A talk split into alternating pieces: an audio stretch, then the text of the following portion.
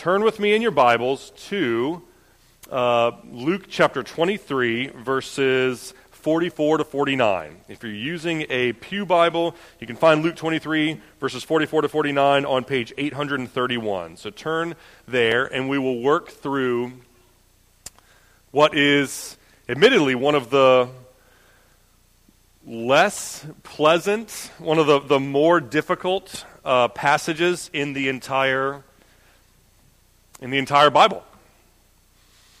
I the Bible's a great book. I would commend it to you. If you haven't read the Bible, then I would encourage you to read it in its entirety. It's awesome, it's life-giving, it's it's encouraging. A lot of the time after you read the Bible, you leave feeling uplifted and happy and, and encouraged. Sometimes there are some portions of the Bible that uh, are sad and not happy. They're not uh, light, but they're, they're heavy and they're, they're dark and they're ominous. They're unsettling. After you read them, you don't leave feeling happy, you leave feeling ill There's passages in the Bible where God instructs his people to kill their own children, to, to wipe out entire civilizations of, of people, men, women, children, animals, property. There's, you know, passages where God himself actually uh, judges and kills people, fire from heaven, uh, a, a, world, worldwide flood that destroys every single uh, person on the planet, minus, minus a handful. So there's a lot of passages in the Bible that are dark and ominous and unpleasant and unsettling and scary.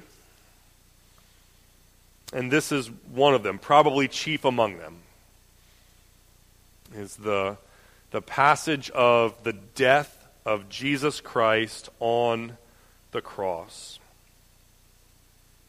The brutal, violent, terrible death of the Son of God, the second person of the, the Trinity, at the hand of his own Father, slaughtered as a sacrifice for sin to satisfy the righteous wrath of, of God. This is one of the darkest and most difficult passages in all of the Bible. It's also the high point of the entire Bible the crux, the, the, the hinge on which the entire Bible turns. This passage, everything in the Bible that comes before this passage leads up to it. It anticipates it. It talks about it. It thinks about it. It's, it's, it's you know, uh, looking ahead to it. And everything from this point afterward in the Bible looks back on it, reflects back on it. The Old Testament is full of prophecies and prefigurings and pictures and types of Jesus, the Son of God, the Savior for his people dying on the cross the, the priesthood, the, the, the, you know, the kings, the prophets, they all look forward to Jesus. Uh, you know, God, God's people being redeemed from slavery in uh, Egypt and kind of coming out, and then the, the institutes of the Passover and the, the Levitical system, and like, those things all point forward to Jesus. Everything after Jesus looks back. The book of Acts, the, the people of God are proclaiming Jesus and his death on the cross. The, the letters from Paul and Timothy and, and Peter, uh, from Paul and Peter and others are, are you know, explaining how Jesus died on the cross to satisfy uh, the, the Father and to, to save us from our sins. The book of Revelation is Jesus coming back, and he's specifically described upon his return as, as kind of bearing the wounds from uh, this moment the wounds on his body from this moment right here when he was crucified uh, as a sacrifice for sin. So, this is one of the darkest and most ominous passages in the entire Bible, and it is the, uh, the, the high point, it's the, the climax of the entire Bible.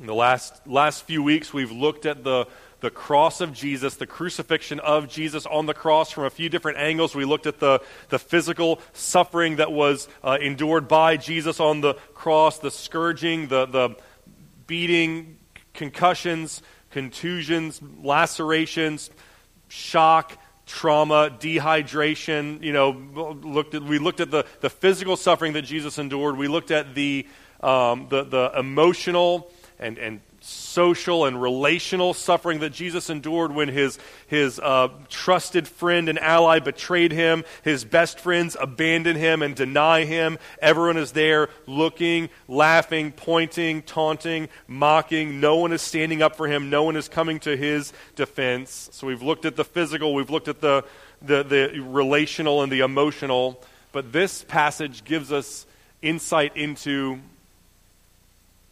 something deeper than that. Into the this passage uh, helps us to kind of peer beneath the surface of what Jesus experienced uh, into the, the spiritual suffering that Jesus endured on the cross. This it gives us insight into what actually took place, the transaction that took place between God the Father and God the Son when Jesus was on the cross. The, the payment for sin, the satisfaction of wrath, uh, it's what theologians call penal substitutionary atonement. Penal means penalty. Substitutionary means substitute in place of, and, and atonement means to, to satisfy or to atone for or to, to make right, to, to, to reconcile two parties together that were previously uh, at, at enmity with one another. So we're going to look at Christ's death on the cross at the hand of his Father. And we're going to consider it and meditate on it together. It reads It was now about the sixth hour. There was darkness over the whole land until the ninth hour, when the sun's light failed. And the curtain of the temple was torn in two and Jesus, calling out with a loud voice, said, Father, into your hands I commit my spirit. And having said this, he breathed his last. Now, when the centurion saw what had taken place, he praised God, saying, Certainly this man was innocent and all the crowds that had assembled for this spectacle, when they saw what had taken place, they returned home beating their breasts. And all his acquaintances and the women who had followed him from Galilee, they stood at a distance watching these things. Let's pray together.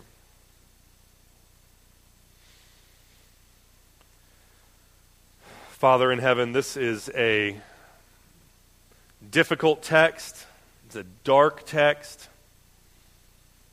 Passages like these are easy to skip over in favor of other texts that are uh, more uplifting and, and happier in, in tone, and yet, Lord, passages like this are exactly what our hearts need.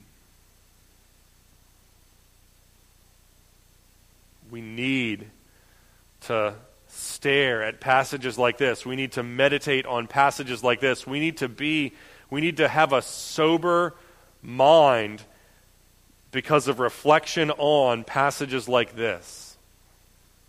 So, Jesus, we ask you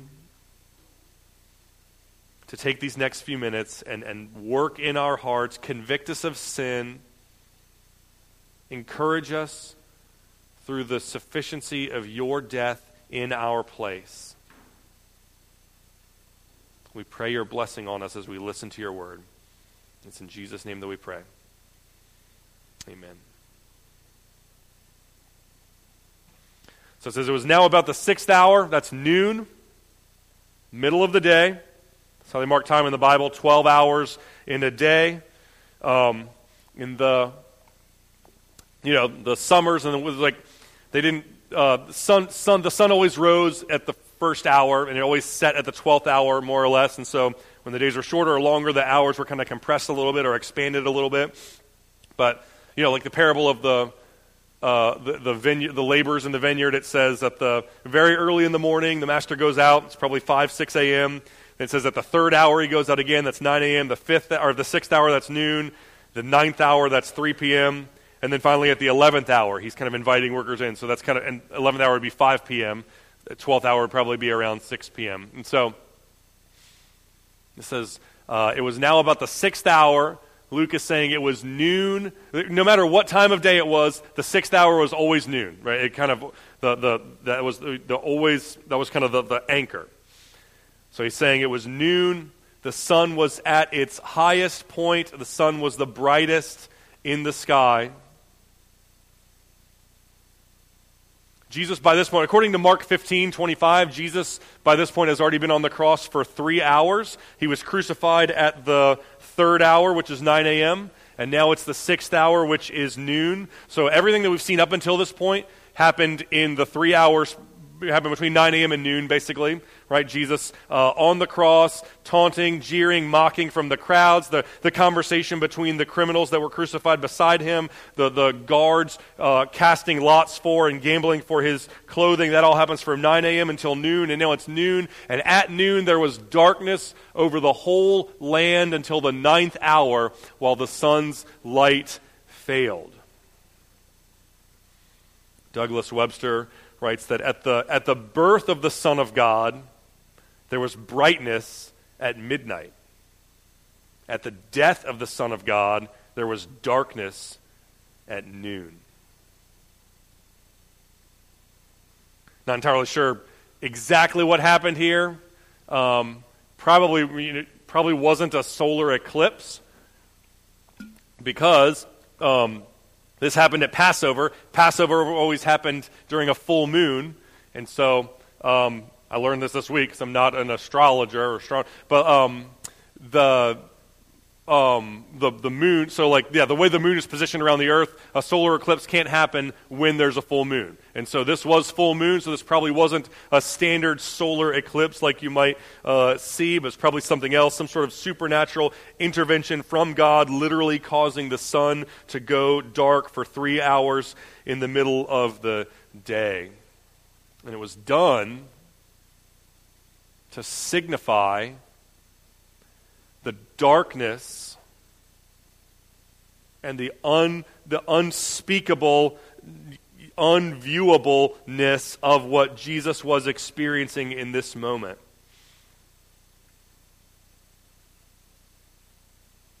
All throughout the Bible, the God and the presence of God are described as, as light and, and brightness and gl- brilliant glory. The first thing God says in the very first verse of the Bible is, Let there be light. And then he sees the light and says, The light is good. Light is good. Light is God. God is good. Psalm 18, God is the light for my lamp. 1 Peter 2, God has called us out of darkness into light. 1 John 1, God is light. There is no darkness in God when Revelation describes the eternal state, it says that the city has no need for the sun or the moon to shine on it because the glory of God will give it light. God Himself is its lamp. The Lamb is the lamp that will brighten and, and light, lighten the, the eternal state in, in heaven. So, all throughout the Bible, God is light. All throughout the Bible, darkness is seen as a metaphor for being separated from God, the judgment of God. Jesus, multiple times, describes hell as the outer darkness where there is weeping and gnashing of teeth. Light is in the presence of God. Darkness is what happens when you're cast out of God's presence, out into suffering and punishment and judgment. And it was that, John Stott says, it was, it was that darkness, it was that outer darkness where the Son of God was plunged for us. Our sins blotted out the sunshine of the Father's face. We may even dare say that our sins sent Christ to hell. Not the, not the actual hell, meaning the, the, the abode of the dead, Hades, but, but the hell of punishment to which our sins condemned him while he was on the cross. The sky goes dark to symbolize the pitch black darkness of the judgment and wrath of God that Jesus endured for us in our place.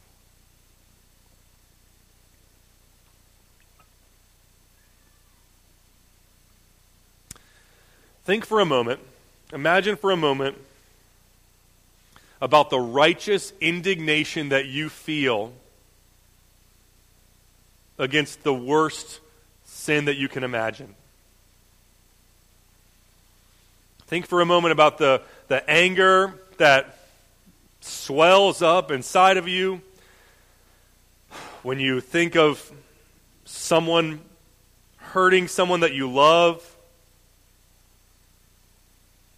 Imagine how you'd feel if someone abused or molested your spouse or child or elderly parent or loved one with a disability. Imagine how you'd feel. Imagine how angry you would be. Imagine how you'd feel if you look at that person and they're laughing about it and celebrating. Imagine how you'd want to respond if you had the chance to give that person what they deserve.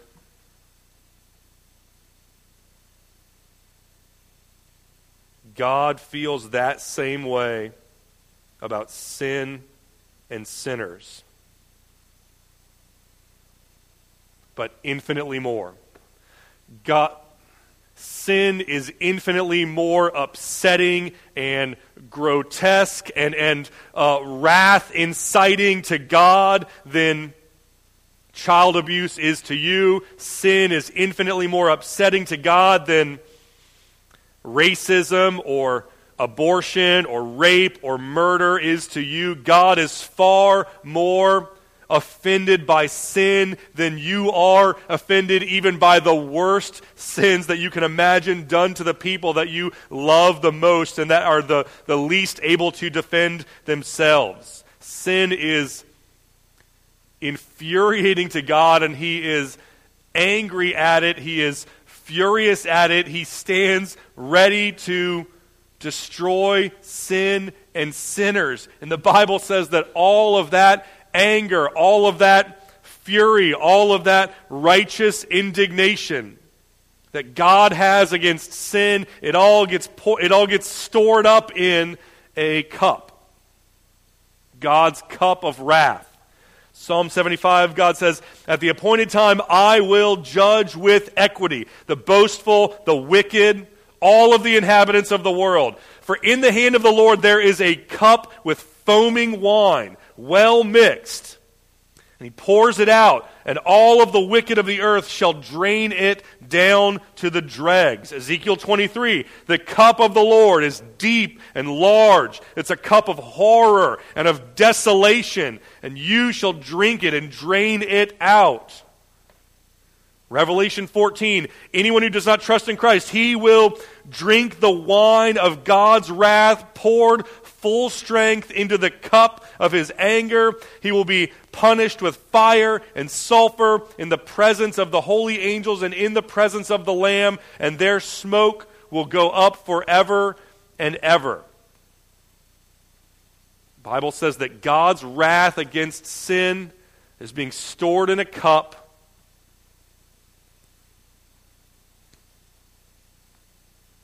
And it's full of this terrible, disgusting, awful drink that you drink and it makes you drunk and you stagger around reeling in pain.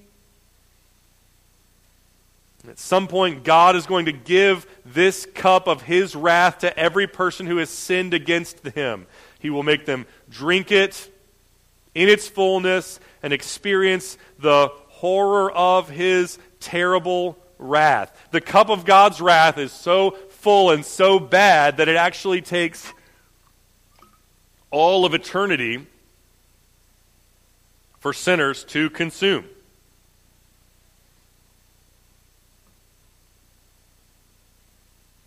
And Jesus drank that entire cup of God's wrath that would have taken an eternity to pour out on you and on me. Jesus drank the entirety of that in three hours. It was so terrible, it was so horrible, it was so unspeakable that God would not even permit people to see it.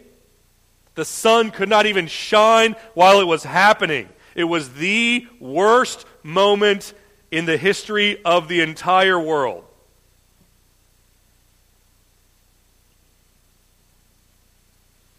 It was at that moment that Matthew and Mark record that Jesus cries out, My God, my God, why have you forsaken me?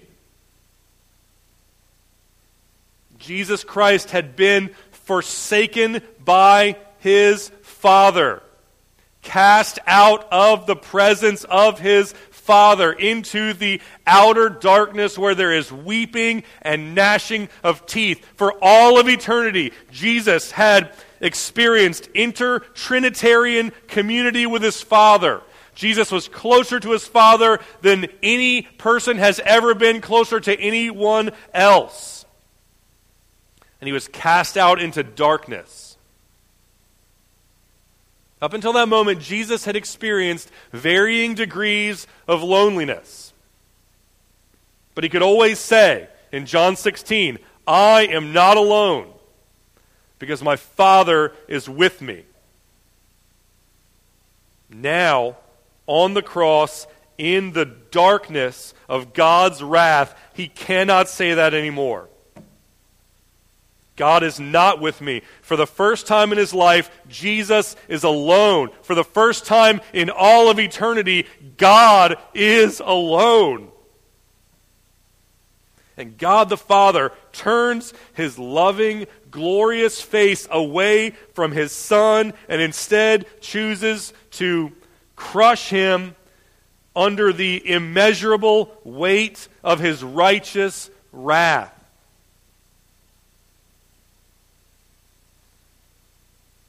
The physical toll that Jesus took on the cross was unbelievable, unspeakable, unbearable. The social and relational and emotional toll that Jesus took on the cross was terrible and awful. But the worst part about the cross was the spiritual suffering that Jesus endured as he was abandoned by his Father, forsaken by his Father, punished as if he was a sinner by his Father.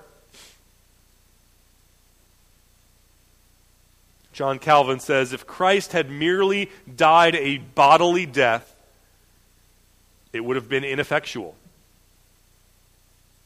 Unless his soul also shared in the punishment, then Jesus would have died to be the Redeemer, but the Redeemer of bodies alone. But Jesus did not merely die a bodily death. He paid a far greater price, a far more awful price in suffering in his soul the terrible torments of a condemned and forsaken man. Jesus endured the darkness of God's wrath. Jesus drank the cup of God's wrath.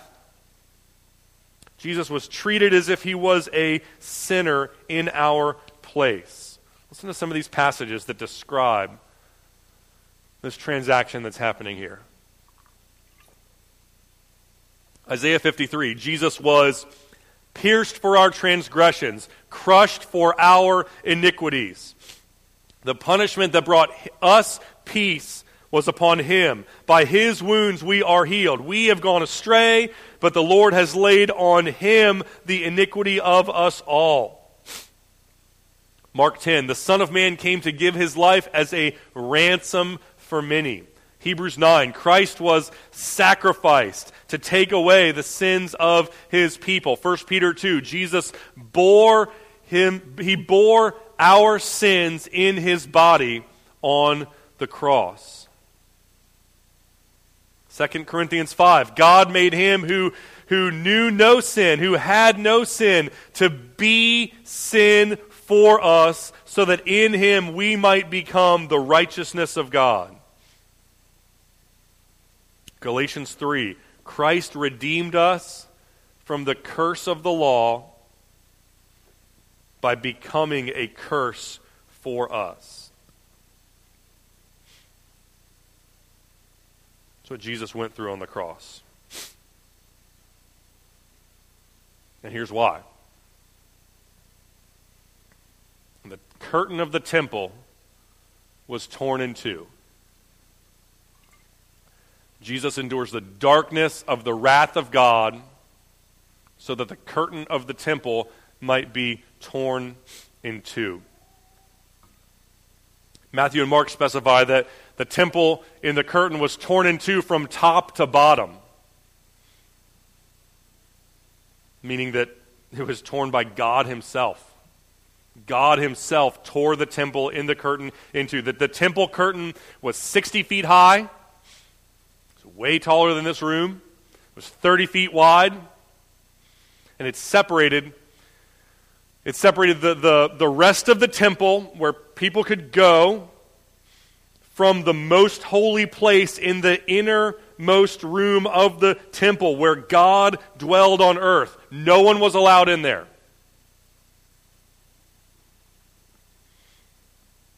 In Genesis 1 and 2, God creates the world. God creates humanity. And God and humanity dwell together, live together, walk together, experience relationship with one another in the Garden of Eden. Genesis 3, when humanity sins, God casts Adam and Eve, casts humanity out of the Garden of Eden, effectively saying, You, you can't be with me anymore. My pres- I cannot be in the presence of sin. Sinners cannot be in my presence. They'll be consumed by my righteous wrath, so they're cast out of the Garden of Eden. And when they do, Genesis 3 says that God drove the man out. He drove them east of the Garden of Eden.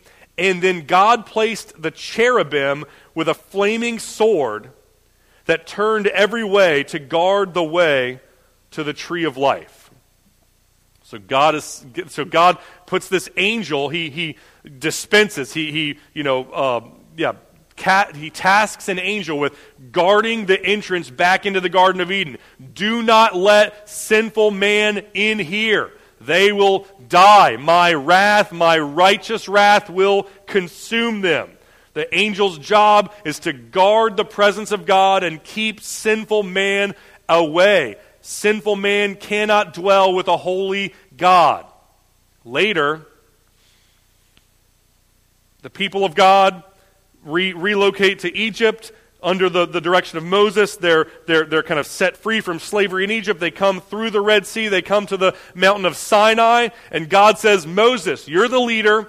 I'm going to make a special dispensation for you. I'm going to make a special, uh, you know, something. You have a special, you have special access into my presence. You and I are going to walk together, dwell together. I'm going to give you my words, give you my laws. But then he says, but you shall set limits. This is Exodus 19. You shall set limits for the other people all around and say to them, Do not go up the mountain. Right? God calls Moses up to the top of Mount Sinai where he's going to meet with him, but he says, Everyone else, don't come up the mountain.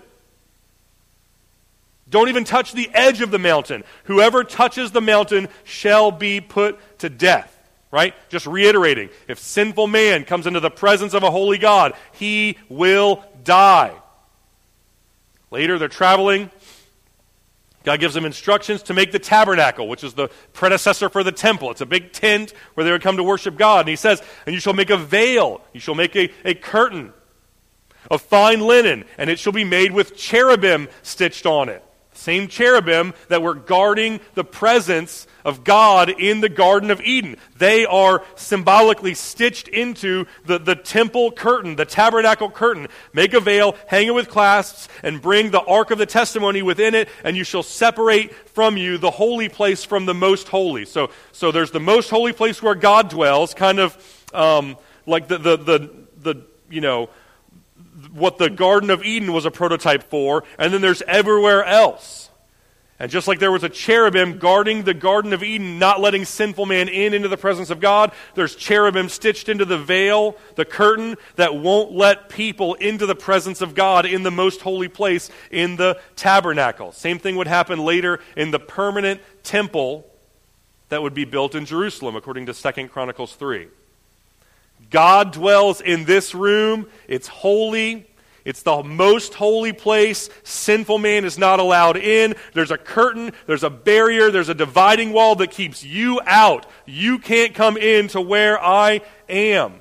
God is in the garden. Don't go in there. God is on the mountain. Don't go up there. God is in this room, in the tabernacle, in the temple. Don't go in there. And then when Jesus dies, the curtain is torn in two. God is saying, God is saying, You can come in now. You can be in my presence now. Sinners can come into the presence of a holy, righteous God. There's no curtain separating us. There's no cherubim with a flaming sword that's going to kill you. If you get too close, you can come in. You can be with me. All throughout human history, you could not be near me. Now we can be together. You were guilty of sin. I was furious at sin. I was standing ready to destroy any sinner that presumed to come into my presence, but now Jesus has died on the cross. That changes everything. My wrath has been satisfied. You don't need to fear it anymore. It's been poured out on someone else instead of you. The cup of wrath has been drained. There's nothing left in it for you. You don't need to fear me. You don't need to cower. Uh, you don't need to be afraid of coming into my presence. You don't need to fear my wrath. My wrath has been fully, entirely, unchangeably satisfied, propitiated. I cannot get mad at you because all of my anger was exhausted and poured out on Jesus. Before Christ died on the cross, the presence of God meant wrath and judgment and punishment and death. Now that Jesus has died on the cross, the presence of God means life and joy and glory and, and pleasure. The temple has been, the, the, the curtain in the temple has been torn in two. Sinners can come and be with Jesus. That is why Jesus died on the cross. He was forsaken by his Father, punished by his Father, experienced the outer darkness of the wrath of God, so that the curtain could be torn in two, so that we could be welcomed into the glorious presence of God.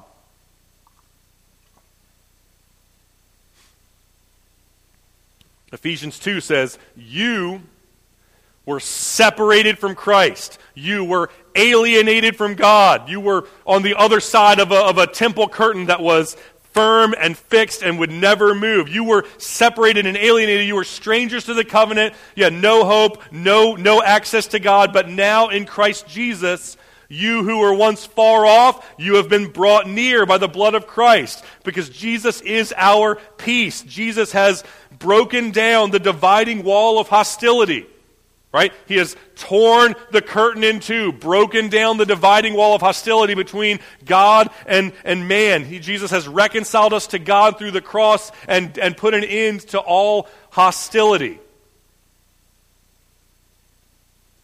And that will never, ever change. The fact that there is no more wrath in God for you can never be changed. God's wrath was exhausted on Jesus. He can't get any more for you. It's gone. It's done. You have been welcomed. The, the temple has been, the, the curtain has been torn. You've been welcomed into the presence of God, and no one can take you out of the presence of God.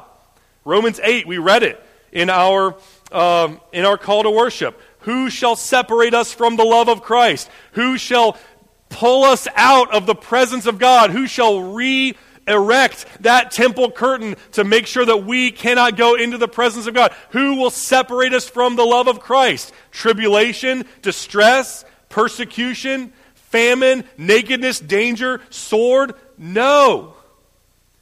Neither death nor life, nor angels, nor rulers, nor things present, nor things to come, nor height, nor depth nor anything in all of creation will ever be able to separate us from the love of God in Christ Jesus our Lord. That promise in Romans 8 was bought and paid for in full by Jesus at the cross. The curtain of the temple was torn in two. Our salvation is as sure and as secure as God is faithful. Your salvation is as sure and as secure as Christ's death was sufficient.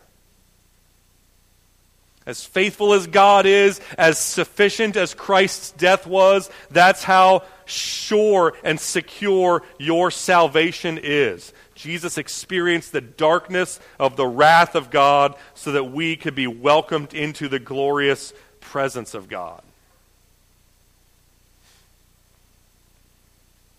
In verse 46. And Jesus calls out, Father, into your hands I commit my spirit.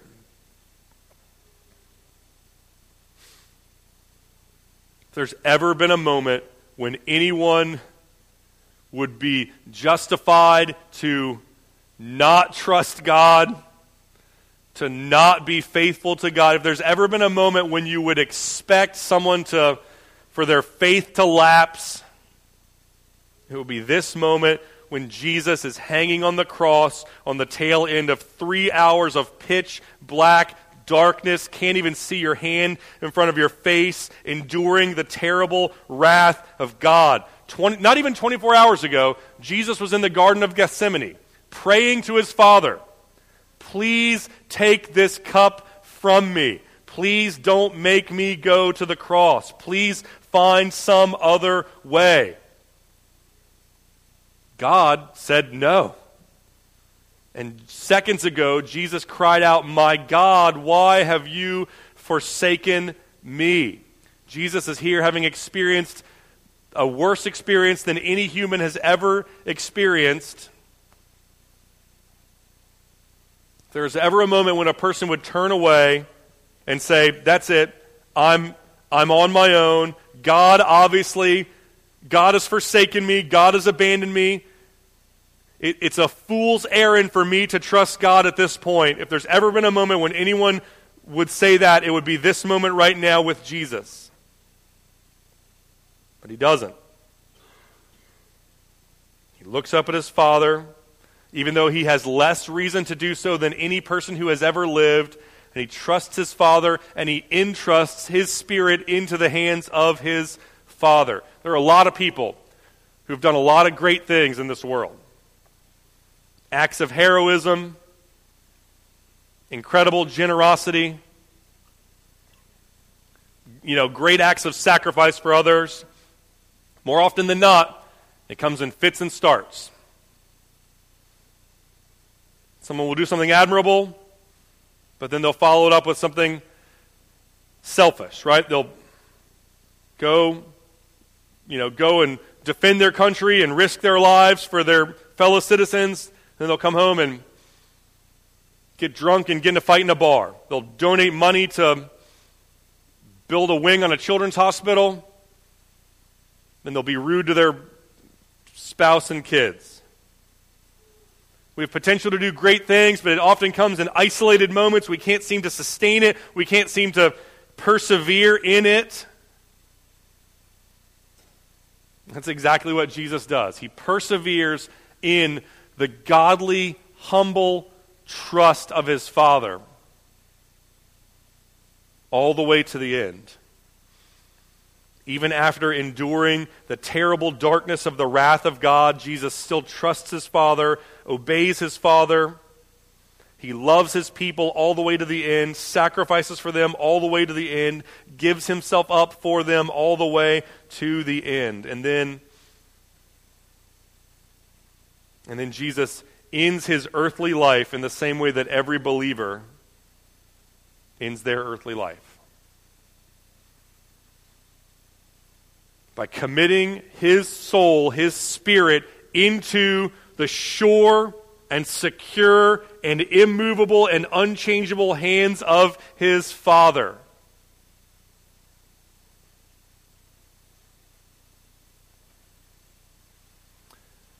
Most days when I wake up, most nights when I go to sleep, I have a decent idea of what's in store for me the next day. I'm going to wake up like I've done thousands of times. The sun is going to rise in the sky like it's done thousands of times. I'm going to go to work. I'm going to spend time with my family. I'm going to play with my kids. I'm going to do things on my to do list. Mo- most days, I'm pretty confident of what's going to happen because it's happened before.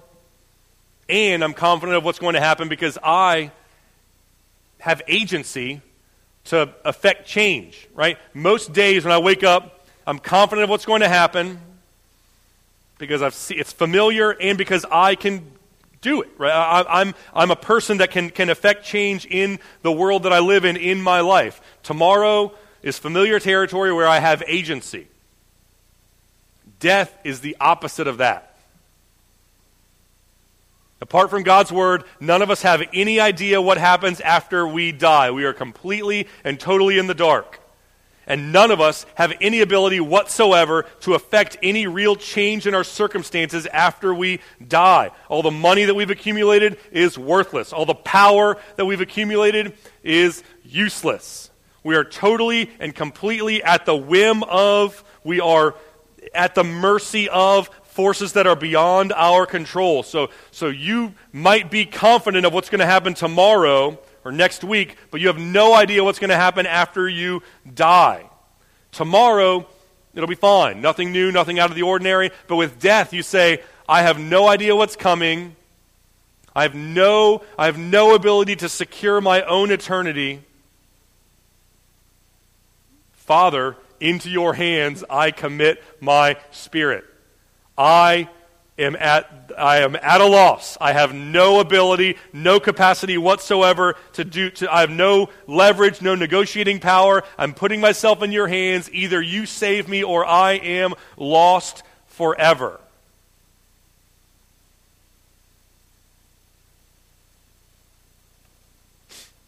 There's a musician named Shai Linne who writes a song about the inner monologue of three different people in a hospital wing the last moments before their death.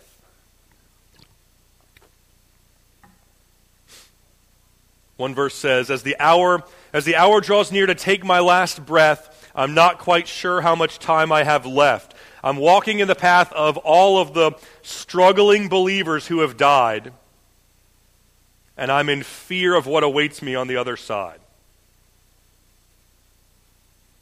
The struggling believers who have died, and I'm in fear of what awaits me. The next says, The hours draws near to take my last breath. I'm not quite sure how much time I have left. I'm walking the path of all of the faithful believers who have died, and I'm prepared for what awaits me on the other side.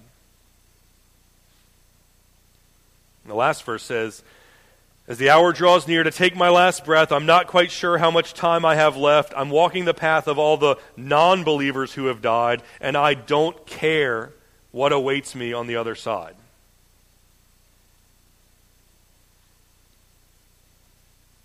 You are going to die.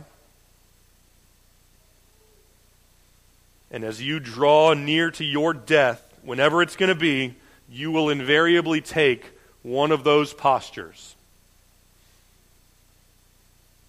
You will stand at death's door and say, I don't care what's coming. I don't fear God. I don't even think that God exists. I don't know or care if there's anything in store for me on the other side of this door. My entire existence up until now has been about this life, and it's not going to change now. Or you'll say, I'm terrified of what's coming.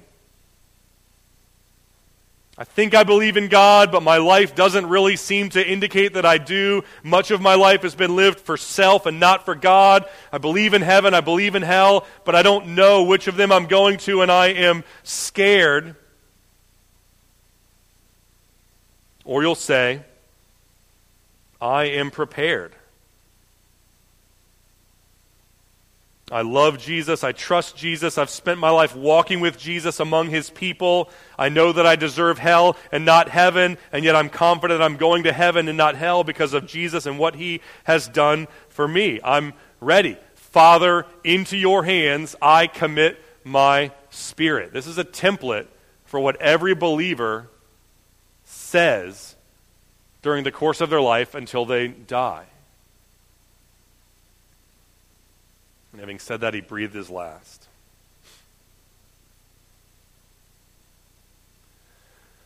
And when the centurion saw what had taken place, he praised God, saying, Certainly this man was innocent. This is the guy who was responsible for crucifying Jesus. He's a Roman soldier, he's a black ops hitman, professional torturer, professional pain inflictor, professional death sentence carrier outer, of all the people that, that would be inclined to look at Jesus and think that he's weak and think that he's a loser and think that there's nothing in him that, that matters to me at all. It would be the guy who just got finished punishing him and torturing him for hours. But this man sees Jesus. He sees how Jesus died. He sees how Jesus endured. He sees how Jesus absorbed the wrath of God and persevered all the way to the end and trusted his Father all the way to the end. And he sees that, and possibly the least likely man to be converted that day, the least likely convert of everyone at the scene, is converted and says Jesus was the real thing. Everything he said was true. He was not a fraud like they claimed. He was not a charlatan or a con man like they claimed. In Matthew and Mark, he doesn't say this man is innocent. He says, surely this man was the Son of God. This Roman soldier who doesn't even believe in God now acknowledges the reality of God and acknowledges that Jesus is God's Son. I don't care who you are. I don't care how far from God you are. I don't care how unlikely it is that you would ever repent and believe the gospel. When a person comes face to face with Jesus and his perfect life and his sacrificial death for sin in place of sinners, when a person sees that and when the Holy Spirit opens their eyes to understand what they're seeing, they, like this centurion, bow their knee and acknowledge the sovereignty of Jesus and the sufficiency of his death to save them from their sins. And all the crowds that had assembled for this spectacle, when they saw what had taken place, they returned home beating their breasts. And all his acquaintances, and all the men, all the women, who had followed him from Galilee, they all stood at a distance watching these things. So the centurion who just got finished killing Jesus bows his knee and looks to Jesus in faith. And everyone there that just got finished shouting to crucify him, just got finished taunting him and mocking him scorning him. The spectacle's over, and now they're all mourning. They're beating their breasts, they're sad, they're crying, they're full of regret. It was fun in the moment, but now it's over. We're left empty and sad, hating ourselves for what we've done, wishing we could take it all back. Friends, we are all guilty.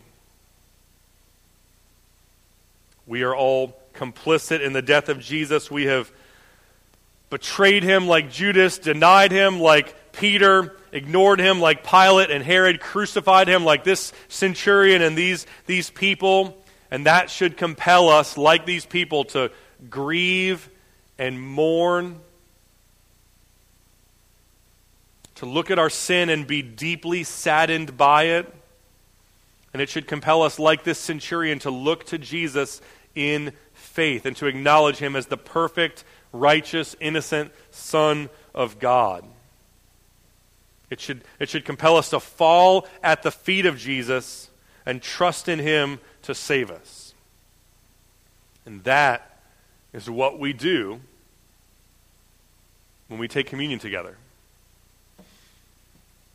We remember that Jesus died for our sins. Jesus endured the darkness of the wrath of God so that we can be restored and given access into the presence of God. We remember that Jesus' body was broken like a piece of bread, his blood was poured out onto the ground like wine. On the night when he was betrayed, Jesus took bread and he broke it and he gave thanks and he said, This is my body given for you. Do this in remembrance of me.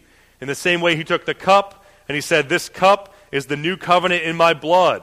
Do this as often as you drink it in remembrance of me. As often as you eat the bread and drink the cup, you proclaim the Lord's death until he comes.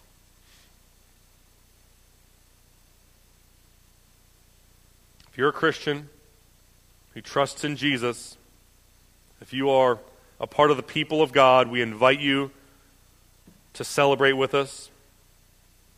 Guys are going to come up and lead us in music. When they do, uh, come forward and receive the elements. You can come forward through, down the, the middle and then back to your seats down the side. As you do, take a moment to confess your sins, remember the sufficiency of the death of Christ to save you from your sins.